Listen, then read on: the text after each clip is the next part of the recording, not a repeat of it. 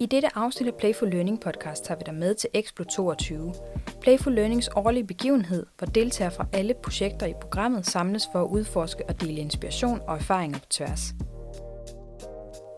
I år var deltagerne inviteret ud på en legende ekspedition, som blev rundet af foran et lejrbål. Her sad Rane Willerslev klar til en samtale om, hvordan legen har været en helt afgørende drivkraft i den måde, vi som mennesker har udviklet os gennem tiden. Helt tilbage fra urmenneskets tid har leg haft betydning for både vores innovationskraft og vores livskvalitet. Lyt til samtalen med Rane Willerslev i dette afsnit af Playful Learning podcast.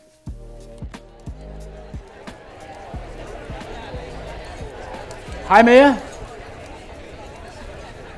Og øh, velkommen omkring lejrbålet. Skål i suppe.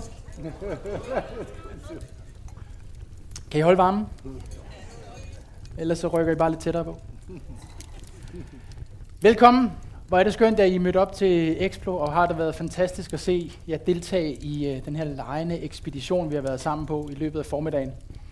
Nu sidder vi lige og læner os lidt tilbage i sædet og nyder, at øh, vi har fået noget godt i kopperne, og der er plads til lidt fordybelse i forhold til, hvad legen mon er for et fænomen. Men først er det ekstremt vigtigt for mig, jeg hedder Tobias Evert, jeg er programchef i Playful Learning, og pege på, at det er vidunderligt, at I er dukket op. Og hvis I lige kigger jer sådan lidt til siden, og lige strækker blikket lidt, så er det her ved at blive et rigtig, rigtig stort nationalt fællesskab. Der er sindssygt dygtige dagplejere, pædagoger, lærere, forskere, undervisere, lektorer, adjunkter. Der er sikkert nogle titler her, jeg ikke har fået nævnt, men det er bare for at pege på, at vi er rigtig mange, der til daglig arbejder med legende tilgangen til børns udvikling og læring på den ene eller den anden måde, som ikke bare taler om det, som ikke bare mener noget om det, men som gør noget på daglig basis. Og det her fællesskab, udviklingsfællesskab, er på tværs af hele Danmark, og det vokser, og det bliver større og større, og det er jer, der udgør det. Vi er her helt fra Nakskov til Hjørring og alle mulige andre steder, og fantastisk stort tak for, at I er kommet. Giv lige jer selv en hånd.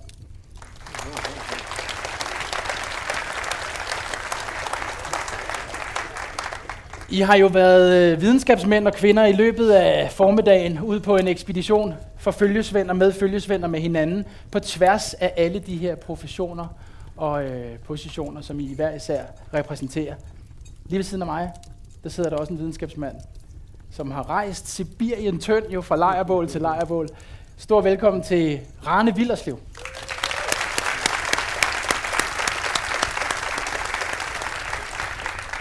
Velkommen, Rane. Tak. Kan du holde varmen? Øh, ja, det, er, det er godt varmt her, tæt ved bålet. Godt. Er der lyd på Rane, også i højtalerne? Ikke lige så høj som din. Kan vi få skruet en lille smule op for Rane? Tænker du er den vigtigste i den her samtale på mange måder, jo? Tak, ja. Mens vi lige padler med lyden, så kan jeg jo sige, at alle har fået et eksemplar af denne bog, som du har skrevet, Rane, ja. Som øh, er en historie om mennesket. Mm. Og det, der var helt vildt for mig, da jeg læste den her, det er, hvor central legen viser sig at være i forhold til menneskelig udvikling og artens evolution. Og det er jo derfor, du er her, mm. fordi du har skrevet en bog om det, fordi mm. du ved en hulens bunke om det, mm. men selvfølgelig også, fordi du selv er lidt af en ekspeditionsfarende.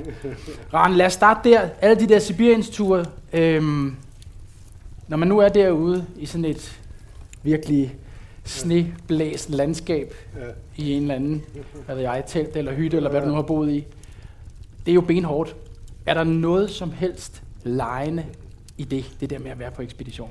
Øhm, ja, det er der jo i den forstand, at øh, altså en ekspedition er jo virkelig et billede på livet. Øh, altså i den forstand, at du, du starter fra A, og så skal du ende i Z, ikke? Øhm, og, og man kan jo planlægge, og det forsøger man jo også, at planlægge så meget du overhovedet kan, i virkeligheden ned til min, øh, mindste detalje. Hvor mange havregryn skal du have med, hvor, meget, øh, hvor mange kalorier er det, og den slags. Men du ved samtidig, at du kan ikke tage den proviant med, som det behøves på hele turen. Ergo er der meget, der er overladt til tilfældigheden. Du skal jage og fiske undervejs, du skal skaffe føde undervejs for, for at kunne leve. Øh, og der opdager man jo hurtigt det her med, at du, uanset hvor meget du planlægger dit liv og en ekspedition, så vil der opstå øh, situationer, som er fuldstændig uforudsigelige, og som i virkeligheden Øh, altså nogle gange jo også kan være livstruende, øh, altså, og hvor at, man kan sige i hvert fald, at du bruger legens elementer til at løse problemerne, fordi du banker, altså du må, øh, du må simpelthen banke ting sammen ud af det, øh, det du har til rådighed, ikke? Altså bare, nu skal jeg ikke fordybe mig i detaljer, men for eksempel troede jeg aldrig, at jeg skulle dø af forstoppelse, men det var jeg faktisk ved at dø på et tidspunkt. Fordi at øh, vi fik alle sammen en sindssyg forstoppelse, altså der var ikke nogen, vi havde ikke nogen gryn eller noget, der kunne der hjælper på, på det. Og de andre klarede det med, med hvad hedder det, med sure bær. Men altså, jeg lå til sidst efter to uger bare og skreg over hver dø af forstoppelse, og så russerne, de to russer, vi havde med, sådan en pelsjæger og en anden, øh, altså det er ikke fordi, de er sådan sindssygt gode til langtidsplanlægning, men de er så gengæld sindssygt gode til at lege med ting, når, de, når problemet opstår. Og så vunglede jeg en morgen ved, at de, de stod og kogte et kar fuld med sæbevand, og så havde de banket en, øh, altså sådan en øh, tube fra et, øh, hvad hedder det, fra et mygge, altså mygge øh, med middel, og en slange til en... Øh, Kan, kan, ja, kan, I mærke, kan I mærke, hvor det her det bærer hen af? Og så kan I ligesom forestille jer resten, ikke? Ja. Men, øh, men altså, det redde, det gjorde så, at, at jeg overlevede øh, forstoppelsen.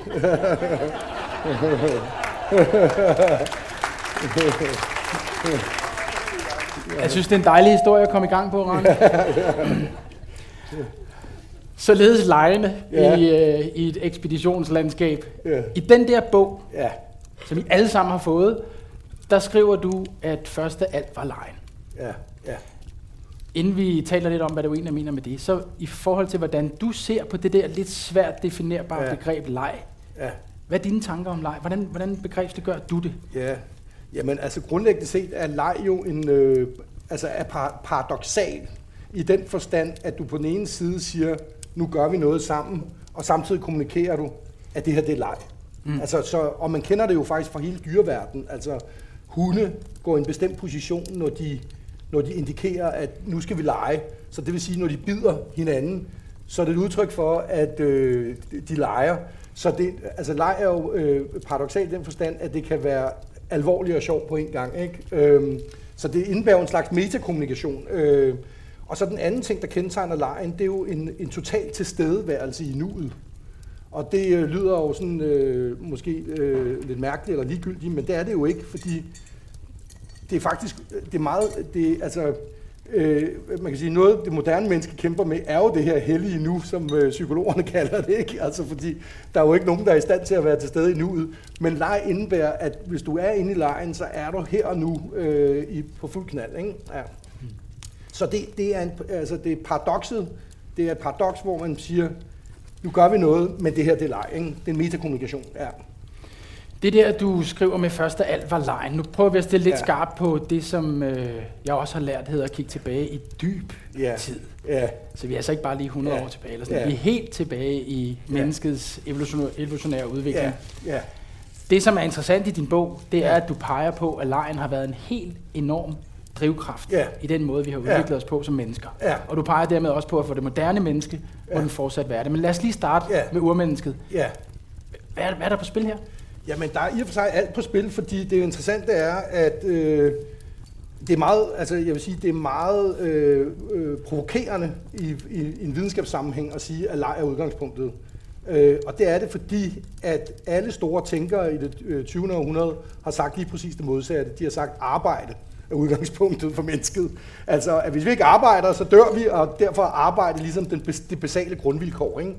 Problemet er jo bare, at øh, når man så kigger på nutidens jægersamlere, som jo, i, eller historisk set, altså historiske jægersamlere, folk, der er blevet dokumenteret, buskmænd, yukagier i Sibirien og andre, øh, altså som lever på, øh, på mange måder, øh, øh, som øh, vores for, forfædre i stenalderen, så bruger de faktisk ufatteligt lidt tid på arbejde.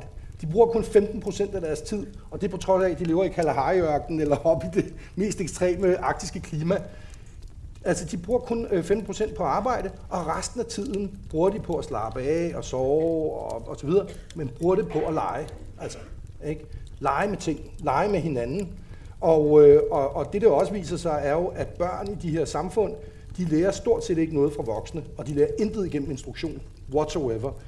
Altså, de godt imiterer voksne nogle gange og sådan noget, men hovedparten af det, børn lærer i de her øh, samfund, det lærer de ved at være lege med andre børn. Altså, de tog i skoven, leger, byg, prøver at bygge noget, fælder, whatever. Det er igennem leg, øh, af, af, af det sker, ikke?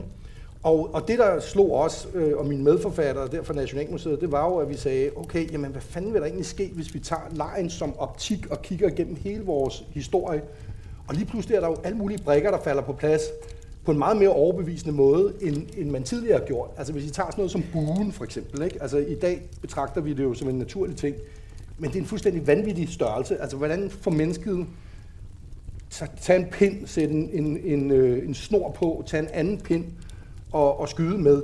Er det sket ved, at man har sagt, der står en stor mammut derovre, jeg har ikke lyst til at, at komme i nærkontakt, vi opfinder lige buen? Nej, selvfølgelig er det ikke sket. Den eneste måde, man kan forestille sig, det er sket på, er, at det har været et legetøj, altså som så er blevet transformeret ind til et, et, et, et våben. Ikke? Øh, og på den måde er leg øh, jo det helt af, altså den helt afgørende øh, innovationskraft. Vi er legen som udgangspunkt. Det er det, vi bruger, bør bruge vores tid på, og det er det, der skaber øh, innovationen. Og derfor er det jo også ret øh, øh, man kan sige, tankevækkende, at vi siden agerbrugsrevolutionen og i særdeleshed efter øh, det moderne øh, samfund er blevet etableret, har isoleret legen til nogle ganske, ganske få områder, og i øvrigt kun til børn, og børn i en bestemt alder. Altså, det, er jo, øh, det er jo tankevækkende, fordi det, det skaber faktisk øh, et, en... Altså, det slår, det slår motoren ihjel, kan man sige, ikke? Ja. Okay, så det er, det er alvor, det vi har med at gøre her, og lejen er absolut bare ikke, ikke bare ja. for sjov. Nej. Så lad os prøve at dykke lidt ned i det, det mm. her med, at, at lejen i virkeligheden er måske hele ja. den dynamik, der skal ja. til i forhold til at udvikle eller lære noget. Ja. Altså, den er med andre ord alvor. Hvordan er den alvor? Hvorfor er den alvor? Øh, jamen, det er jo den, fordi at, altså, den, er, den er alvor på forskellige øh, måder. Altså, den er alvor i den forstand, at vi... Vi skaber, vi skaber ting igennem legen, altså, og, og vi skaber også ting, som ikke empirisk eksisterer. Altså, ikke? Øh, for eksempel, altså det første kunstværk, vi kender som jeg, øh, for menneskeheden, er det, man kalder Løvemanden. Den er, jeg tror, det er sådan noget tres tusind år gammel, altså, som er en benfigur, der er halv løve, halv mand. Den findes jo ikke i virkeligheden. Der findes ikke en halv løve, halv mand. Det er jo noget, der er blevet skabt, kan man sige, igennem vores fantasi, ikke?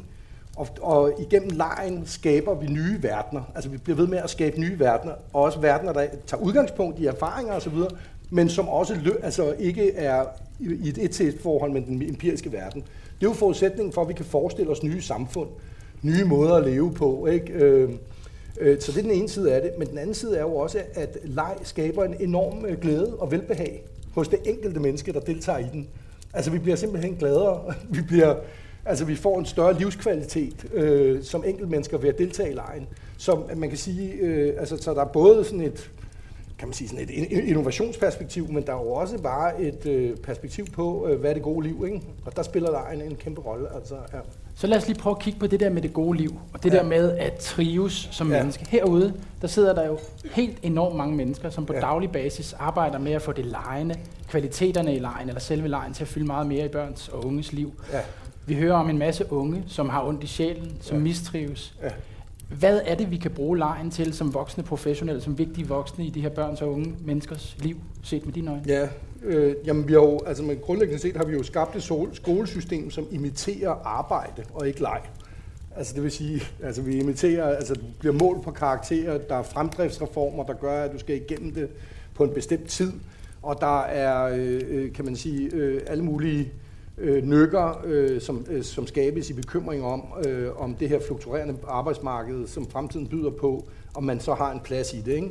Og det, øh, og, og det man i virkeligheden har skabt, det er jo et rædselsregime, som, hvor der er et fuldstændig et-til-et forhold mellem øh, altså børns psykiske lidelser og de skolereformer, der er skabt over de sidste tyve år. Altså kurven står et-til-et.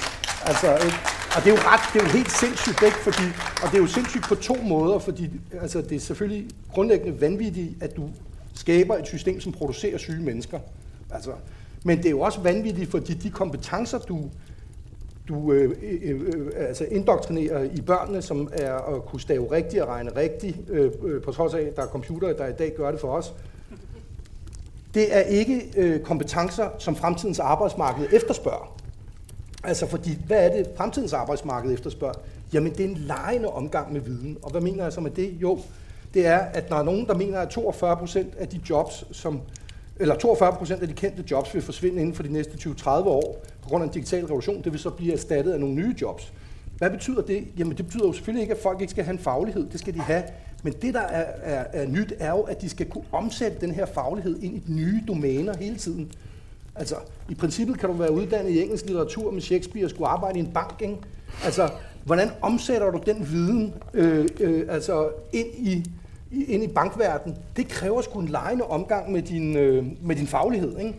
Øh, øh, og, øh, øh, og derfor er leg afgørende for fremtidens arbejdsmarked, mere end nogensinde før. Men det er ikke det, vi uddanner børn til. Vi tager legen fra dem igennem det system der, ikke? Øh, og vi gør dem syge. Og derfor er noget af det første, man skal gøre, det er jo at stoppe det der. Altså, ikke? Stoppe det der karaktervæsen, øh, ikke? Stoppe med prøver, hvor du skal sidde og stave til mayonnaise, ligesom jeg skulle i niende klasse for femogtredive år siden, hvor computeren ikke fandtes. Det skal man fandme sidde stadigvæk og gøre i niende klasse. Altså, det er sådan helt gak, altså, ikke? Øh, ja. Hvad fanden stiller vi op? Ja, øh, altså, der er, der, er jo, der er jo simpelthen så meget øh, at tage fat på, ikke? Øh, men i virkeligheden, så tror jeg, at man skal starte med at prøve at skabe større, altså skabe de her uformelle rum for leg, hvor, for, hvor børn og unge leger med den viden. Altså, det er jo fint at få viden, men så siger man, okay, men hvordan kan den omsættes på nye måder? Hvad vil der ske, hvis vi nu tager, øh, du ved, hvad ved jeg, øh, matematik og kigger ind i et eller andet, bruger det som en optik og kigger ind i en eller anden, øh, øh, anden, et andet domæne, ikke? Hvordan kunne man oversætte det ind i det, og så videre. Så du, du, du kombinerer, øh, kan man sige, fordybelse, tid til fordybelse, med højt til loftet og en legende omgang med viden, ikke? Øh, de rum skal man prøve at skabe. Altså, ja. Er det vigtigt, at de voksne også skaber det? Nu sidder vi jo her med en masse folk, der skaber det, både for ja. de øh, unger ja. eller studerende, de har med at gøre, men de gør det også selv. Ja, altså det er vigtigt, altså, og, det, og, og, og jeg tror også bare, at hvis man er leder, øh, altså skoleleder eller leder på anden måde, så må man tage det på sig og sige, det kan godt være, at systemet siger, at jeg skal gøre et eller andet, men nu gør jeg sgu noget andet. Altså, ikke? Og, så, altså, og så sige, okay, så kan det godt være, at de fyrer mig, men øh, fuck det. Jeg har gjort, jeg har gjort det, øh, jeg tror på, øh, er rigtigt. Ikke? Altså, det... det øh, øh, øh. Taler du af erfaring her, Rane? Ja. ja, men det gør jeg. Det siger jeg jo til mig selv hver dag også, altså i de systemer, jeg lever i. Altså, man skal selvfølgelig ikke være helt idiot, men der er ting, der er så grundlæggende vigtige og rigtige, og, så, og hvis man først går på fundamentalt kompromis med øh, nogle af de ting, så sælger man øh, øh, ikke bare øh, børnene, men man sælger faktisk også sin egen sjæl, ikke? Altså, og man kan ikke længere kigge sig selv i spejlet. Der skal man ikke kende. Så er det bedre at, og, og, du ved, at vise noget mandsmod og kvindemod, og, og simpelthen øh, bare gøre det. Altså, ja. Lad os lige opholde os der et øjeblik, for udover at du har skrevet en skide spændende ja. bog, som vi også lige skal snakke lidt mere om, ja. så sidder du her jo også, fordi du, øh, du gør det, du taler om. Ja. Du er direktør på ja. Nationalmuseet, ja. jo et høj, altså en bastion i vores samfund, mm. og er jo dermed også direktør for en helvedes ja. masse af vores dygtigste, absolut dygtigste forskere. Ja. Hvordan reagerer de, ja. når der kommer sådan en trylleklovn ind ad døren og siger, hej fra Sibirien, og øh, nu skal I have en lejende tilgang til, til viden. Det må være, den må være hæftig. Ja, den er hæftig. Ja. Øh, jamen, der er, jo, øh, der er jo ubetinget kampe, altså det er der, øh, men der er jo også, det er jo ikke kun modstand, altså der er jo også, øh, altså fordi videnskaben, altså videnskaben har jo i sin grundnatur et ekstremt lejende sind. Mm. Så er der nogen, der er blevet så institutionaliseret, at de har glemt, hvad fanden det var, men, men grundlæggende set er videnskaben jo enormt lejende. Øh, ikke fordi at øh, ja, altså du kan ikke du kan ikke bedrive stor videnskab uden leg. Øh, altså og det sjove er jo, at videnskabelige artikler foregiver, at der ikke er det, fordi når du så publicerer det, så er det sådan noget, ja, og så gjorde vi sådan, og uh, meget meget klogt, ikke? Men altså der og, man, og almindelige mennesker sidder og tænker, hvor fanden er der nogen, der gider at være videnskabsfolk? Det er meget tørt og kedeligt det her, ikke? Mm. Men sådan er det jo. Den proces, der fører hen til de indsigter, er jo ekstremt innovativ og legende, hvor du prøver alt muligt af, og man Man lærer enormt meget, fordi der bliver skabt det ene paradoks efter det andet, ikke? Som er, øh, bliver genstand for humor. Og de mennesker, der kan finde det frem i sig, videnskabsfolk, der kan finde den side af sig frem, ser jo det fede i det, ikke? Øh, men, det men, men det er klart, at, øh, at, øh, at dem, der betragter Nationalmuseet som et forkontor til kongehuset, de øh, har en anden holdning, ikke? Ja. Og det er jo det, er jo det skisme, som man kæmper med i den stilling, ikke? Ja. Ja. Det kan jeg forestille mig. Lad os, lad os lige opholde os lidt ved det, ja. Men så prøv at se, om, øh, om vi kan tage det lidt i børneøjenhøjde. For ja. Du taler om en legende tilgang til viden. Ja. Og det er som om, at vi har et meget umodent begreb omkring leg, som om det ikke har noget at sige i forhold til de store videnskaber, eller det at blive klogere, det at lære noget, det at udvikle sig, eller bare ja. Trives. Altså, hvad er det for nogle anbefalinger, vi skal give videre til folk, der arbejder på daglig basis med ungerne i forhold til det? Hvad er det, legen kan? Hvor, altså, kan den, kan den stimulere endnu stærkere, endnu bedre udviklings- og læringsprocesser for børn og for unge? Eller hvor er vi hen? Det lyder jo sådan på de der, ja. Dine tanker om, ja. Om en legende tilgang til viden og faglighed. Ja. Øhm, jamen, det, altså, der, det, det, det er der jo ingen tvivl om, øh, at det kan. Øh, altså, for, for mig at se, altså, som jeg har sagt, så er altså, leg er menneskets grundvilkår. Leg er øh, den kraft, der har båret mennesket frem mod, fra den ene innovation til den anden igennem historien. Øh, og øh, leg er også fundamentalt for menneskets velvære. Det, der så er spørgsmålet, det er, hvordan får vi implementeret det her i i vores samfund, som har taget legen ud af, af vores verden og isoleret den til nogle ganske bestemte områder, hvor man kan få lov at, at lege. Ikke? Og det, øh, det, er jo, altså, det er jo en øh, ja, altså det er jo en kæmpe, det burde vi jo have en øh, ny konference om, ikke? Øh, altså, og det jo, vil jo være forskelligt fra sted til sted, men det, men det indebærer, at man også synliggør, jeg tror det er, som du siger, eksemplets magt. Altså, at du får nogle steder, hvor man kan få lov at vise, at det sker, og man viser resultatet af det, både i velvære og i børnenes øh, kraft til at skabe. Ikke? Øhm, og de, de steder har man brug for, fordi det eksemplets magt er det aller, aller vigtigste. Og det er jo også vigtigt for at overbevise forældre om det. Fordi forældre har en tendens til, tænker jeg, altså jeg tænker, grunden til, at vi har øh, for eksempel karaktersystemet, og vi stadig skal sidde og stave til mayonnaise, det er jo fordi, at det gør forældrene trygge. Åh oh, gud, jamen, så lærer de jo noget. De gør jo det samme, som dengang jeg var barn. Ikke? Oh, ej, så må de lære noget, ikke? Men nej, undskyld mig, verden har forandret sig, ikke? De burde lære noget helt andet, ikke?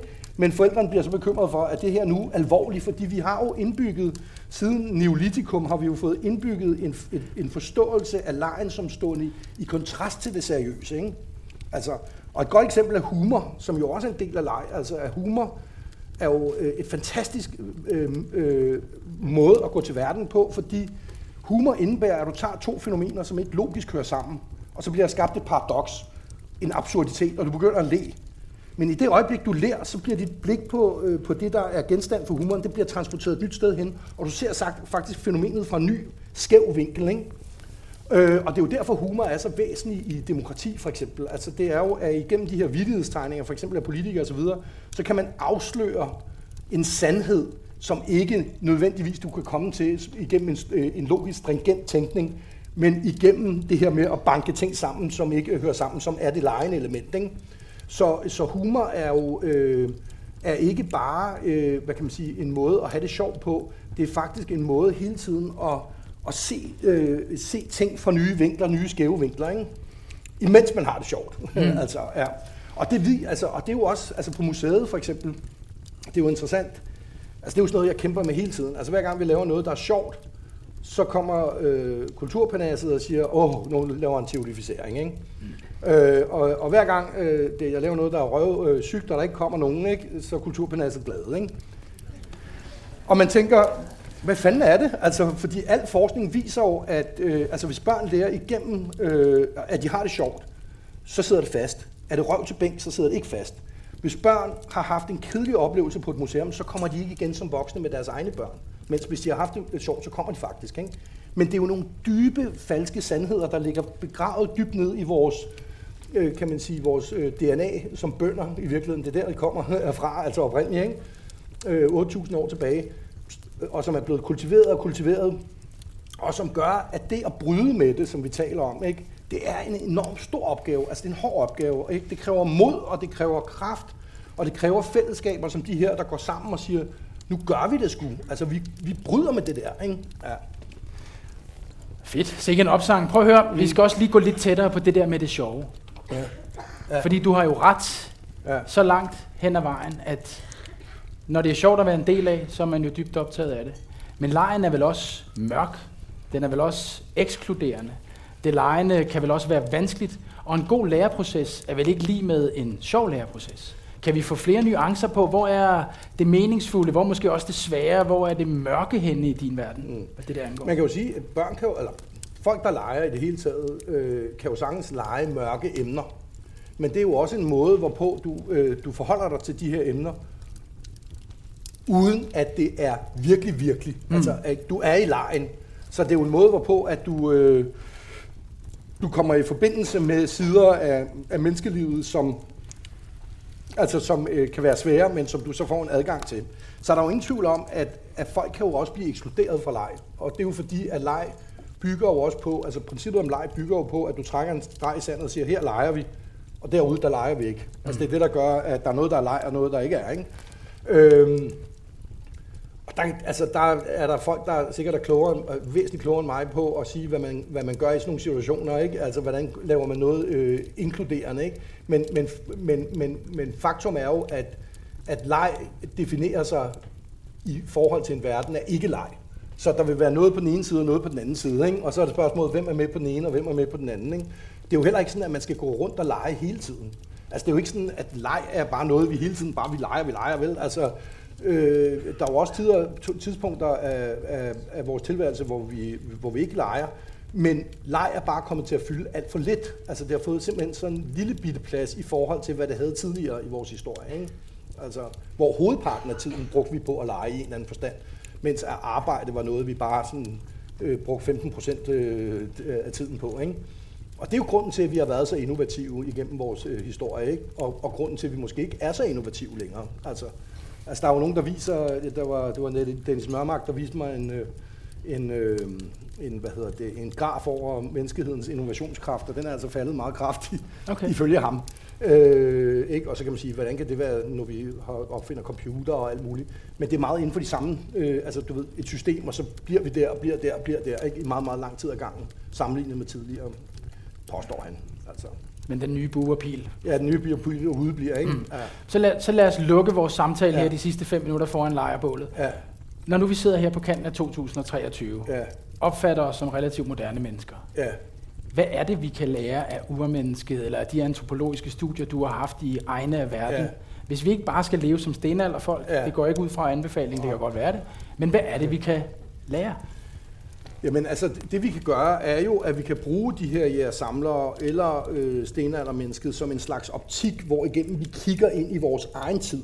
Altså, vi holder afstanden. Selvfølgelig, der er jo afstanden i tusindvis af år, og de lever på en helt anden måde, og flintesten og alt det her.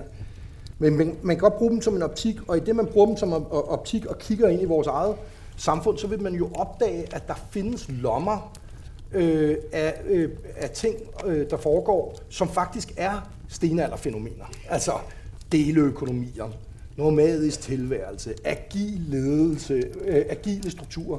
Så, hold da op, okay, hvem havde set den komme? Der var nej, lige sådan et, ja, ja, ja, men det er jo alt sammen stenalderfænomener, som så er blevet reaktiveret, kan man sige, igennem en ny øh, teknologisk revolution, ikke? Øh, altså, det gør, at der er sociale former, som popper op og begynder at tage form, og faktisk får en, en vis øh, øh, plads, kan man sige, i vores samfund.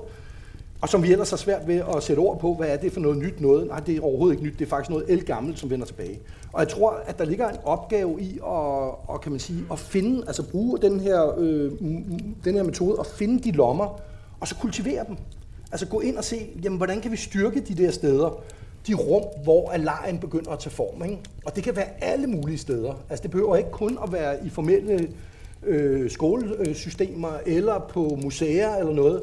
Det kan være i alle mulige øh, mærkværdige lommer, og så gå ind og, og studere det og sige, gud, hvad er det, de har gang i her, ikke? Og, og hvorfor har det kunne etablere sig og, og, og måske hjælpe til, at det får, øh, får rum og så videre, ikke? Altså, det er jo en revolution, der skal komme nedefra. Altså, vi kommer ikke til at overbevise øh, embedsværket og politikere om, om den her agenda. Det tror jeg desværre ikke. Den skal komme nedefra. Ja. Ja, ned, ja. Den skal komme, ikke? Altså ved at man står sammen og, og lægger et enormt pres, og så begynder med eksemplets magt i de små, i hver en enkelt institution, hver enkelt sammenhæng begynder man, ikke, at tage det her seriøst, og, og, og, og, og, og så kommer eksemplerne, ikke, der popper op, og børn, der har det bedre, og ikke, så begynder, så begynder nogen at lytte, ikke? Ja. Viva la revolution. Ja. Rane Willerslev, kæmpe stor tak. Tak. Det er Rane. Tak for at invitere mig. Tak.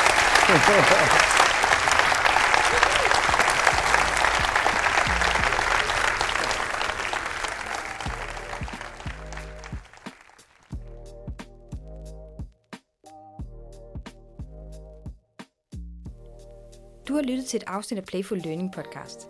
En podcast, der undersøger forholdet mellem leg og læring, og hvordan vi skaber en mere legende uddannelseskultur.